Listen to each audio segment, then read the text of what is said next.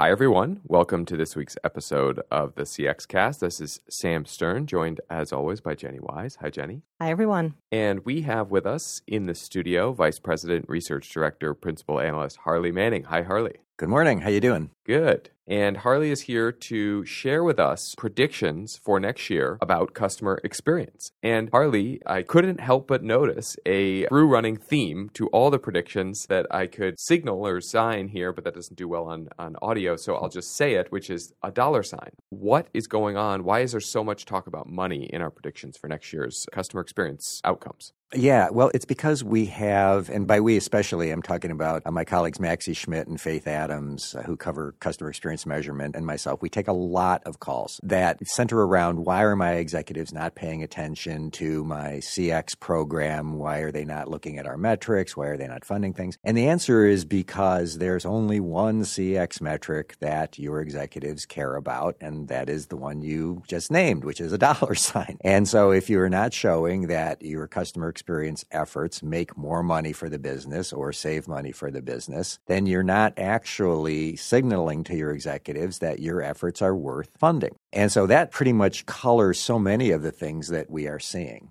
And so then looking at what, what we're seeing here in some of the calls that are made, it sounds like that impacts a few different components. The first is hiring. So, mm-hmm. what is the state of mm. CX pros and their role in the organization and how many are there? Then there's also an impact on strategy to try to prove financial returns. Yes. And then there's also that impact on investment. So, what types of technologies will they be investing in or where will they be spending their time? That's exactly right. That's a good summary. I mean, that first issue, hiring, it's really in two parts, and it really goes to the existential nature of money for CX programs. So, the first prediction is that one out of four CX professionals will lose their job in 2020. And we didn't just pick that number out of the air. We are seeing many CX professionals who are sending us their resumes and saying, geez, I just got my position eliminated. I just got my department eliminated, or we just got downsized. The department's there, but I'm not. You know, what do I do? And these are typically people who work at companies where they have not gotten the economics of CX on firm footing with the executives. They're not doing that reporting that I talked about. They're not coming back and going, look, we did X and it saved us this many dollars, or mm-hmm. we did mm-hmm. Y and we retained this many more customers who each contribute this much more revenue, and you multiply that and you find this big dollar sign, right? So they're not doing that. And this is especially true in financial services. We see this a lot in retail banking and we see it a lot in investment firms firms. And we're also seeing it in B2B firms because at B2B, a lot of times the obvious connection to CX and money is not so obvious.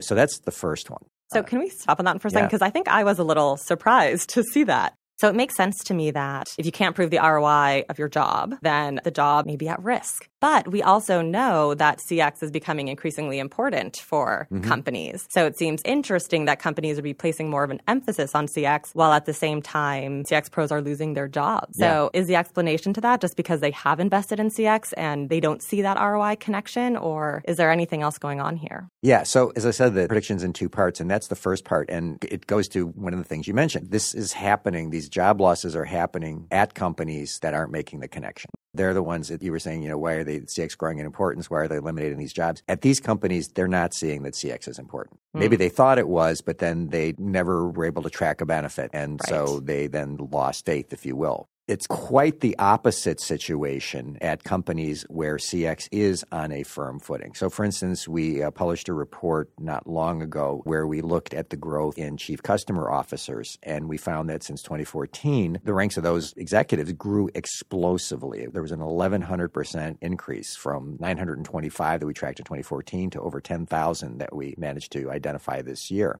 And that's something that we're also seeing. So even as we're getting resumes from people who've had their jobs eliminated and are, are, looking for a new position, we're also getting job descriptions from companies that are desperately looking for people at the director and VP level and above. So we're seeing, for instance, heads of CX strategy. There's an increased emphasis on strategy. But again, these are companies where they feel comfortable investing in CX because they clearly see that connection between it and money. One unfortunate response to the need to demonstrate results and mm-hmm. ROI here that you call out as a prediction is an increasing use of dark patterns, which is not a way to drive business results with better CX. What explains why more companies haven't done it already since it's such yeah. an easy thing to implement? A lot of times CX professionals are involved in design. And so they're feeling increased pressure to show these financial results. And showing financial results with traditional CX programs requires some work, requires eliminating problems, it requires adding delight at key moments. Then there's sort of the simple, easy fix, in air quotes, which is to go with a dark pattern that manipulates someone into doing something that's not in their best interest, like buying something that they shouldn't or signing up for a promotional email. And some of these patterns in the short term have worked. So if you're feeling pressure to suddenly show some increased economic value from what you do and you've not been able to do it with actual customer experience improvements, you could go for that quick fix. But dark patterns truly are a dead end because, I mean, if you're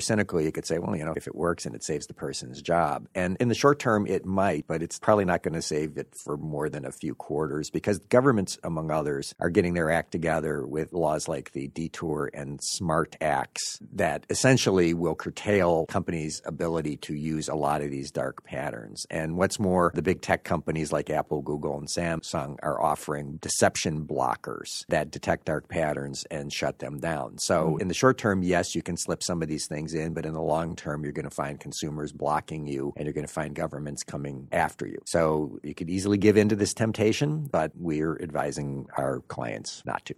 Although it is a hard balance, as you mentioned, because unless companies are willing to see a longer term vision for ROI, mm-hmm. the designers and the people who are putting in these buttons, which may seem manipulative, are trying to keep their jobs, right? And are being gold on sort of short term ROI. So is one of the things that we expect to see is that CX will at some point accept longer term ROIs so that the company can make smarter decisions and smarter investments to create more ethical interactions with their customers? Well, at some of the more advanced companies, they do see this. Mm-hmm. And so you see the longer term commitments at the USAAs and the Navy Federals and the Vanguards of the world. And you see there's a huge effort at Ford right now. They have a relatively new chief customer officer, Elena Ford. And I think just the fact that they put her in charge is one little piece of evidence that they care about this. And they really do. And they realize that this won't happen overnight. And they very clearly connect improvements in customer experience to a dollar amount of revenue that I do not feel at liberty to share. but mm-hmm. they have it. And I've seen it. So that's the difference. Yeah. And I will say, and I think this connects to the last prediction as well, definitely are seeing some companies embrace the psychological understanding that goes into creating dark mm-hmm. patterns, mm-hmm. but using it for good, right? You know, I love the, the Betterment example where when you're about to make a panic sell, they bring forward to you at that moment the tax implications of that sale for next year to discourage you from making that sale, which is, in my mind, using the psychological trick of your loss aversion to make you less likely to make the incorrect investment decision. And what I like about that is it connects to the last prediction about firms losing revenue by responding poorly to a social issue by being just a general disposition by more companies to be building up goodwill with their customers in a general sense so that if they have a slight misstep, maybe they won't lose quite as much revenue. But I think this is a really interesting prediction because we've already seen it start to play out where companies are being punished by these values based consumers. And so I wonder how do you see this as an intersection between those values and the expression of those and customer experience? Because I think there's some obvious ways, but it also seems sometimes completely detached from the experience you're delivering. It's just a stand you take on a social issue or a group that you get attached to almost, you know, by accident that then paints you in a bad light in another group of consumers' minds. Yeah, definitely. So the prediction itself is that a quarter of firms will lose more than 1%, single digits, but still more than 1% of revenue by responding poorly to a social issue. And what does that have to do with customer experience? It has a lot because essentially companies right now have to start with the realization that their customers are already there in terms of caring about political, social, and ethical values. I was surprised. I found this out earlier this year looking at some research by one of our other analysts, Anjali Lai, that showed that 41% of U.S. consumers already say they want to do business with brands that share their political, social, ethical values. Well, 41% says, How did I not notice this earlier? Well, it's there. It's really important. And so you cannot ignore this anymore. You mm. cannot hide from it anymore. And so you have to be careful. You have to think about everything that you do in relation to whether or not your customers care about a particular issue. And so as a customer customer experience professional, we see some companies that have taken a stand and address this full on by saying, you know, we do have values, like we care about the environment or we may care about some kind of religious issue. And so you see this baked into the experience in a subtle or not so subtle way. You know, it's really, if you go to an REI store, it is not at all subtle that they care a lot about the environment and that they would rather go out of business than do something that hurts the environment. Less obvious, but still there, Chick fil A. People know they're closed on Sunday, but they don't realize that when you go in there, the music that's playing in the background is actually church music. It's hymns, just not mm-hmm. without words. And so it's a subtle signal to people who know those hymns that you are in this place that is friendly to your beliefs. Meanwhile, it doesn't exactly scare other people off because you walk in and just go, hmm, I don't know that song, but you know, not like blasting some satanic something or whatever, right? And so as a customer experience professional, you need to know this new thing about them, which is what values do they have and how much do they care and how does this influence their purchasing decisions relative to your product or service? And then you need to address that. So that's why we covered in the first place, and Rick Parrish is our CX analyst who's taking the lead on that. And it's so fascinating because, like the first thing we talked about, it's an existential threat, except now we're not necessarily just talking about CX professionals losing their jobs. We're talking about CEOs potentially losing their jobs. Like,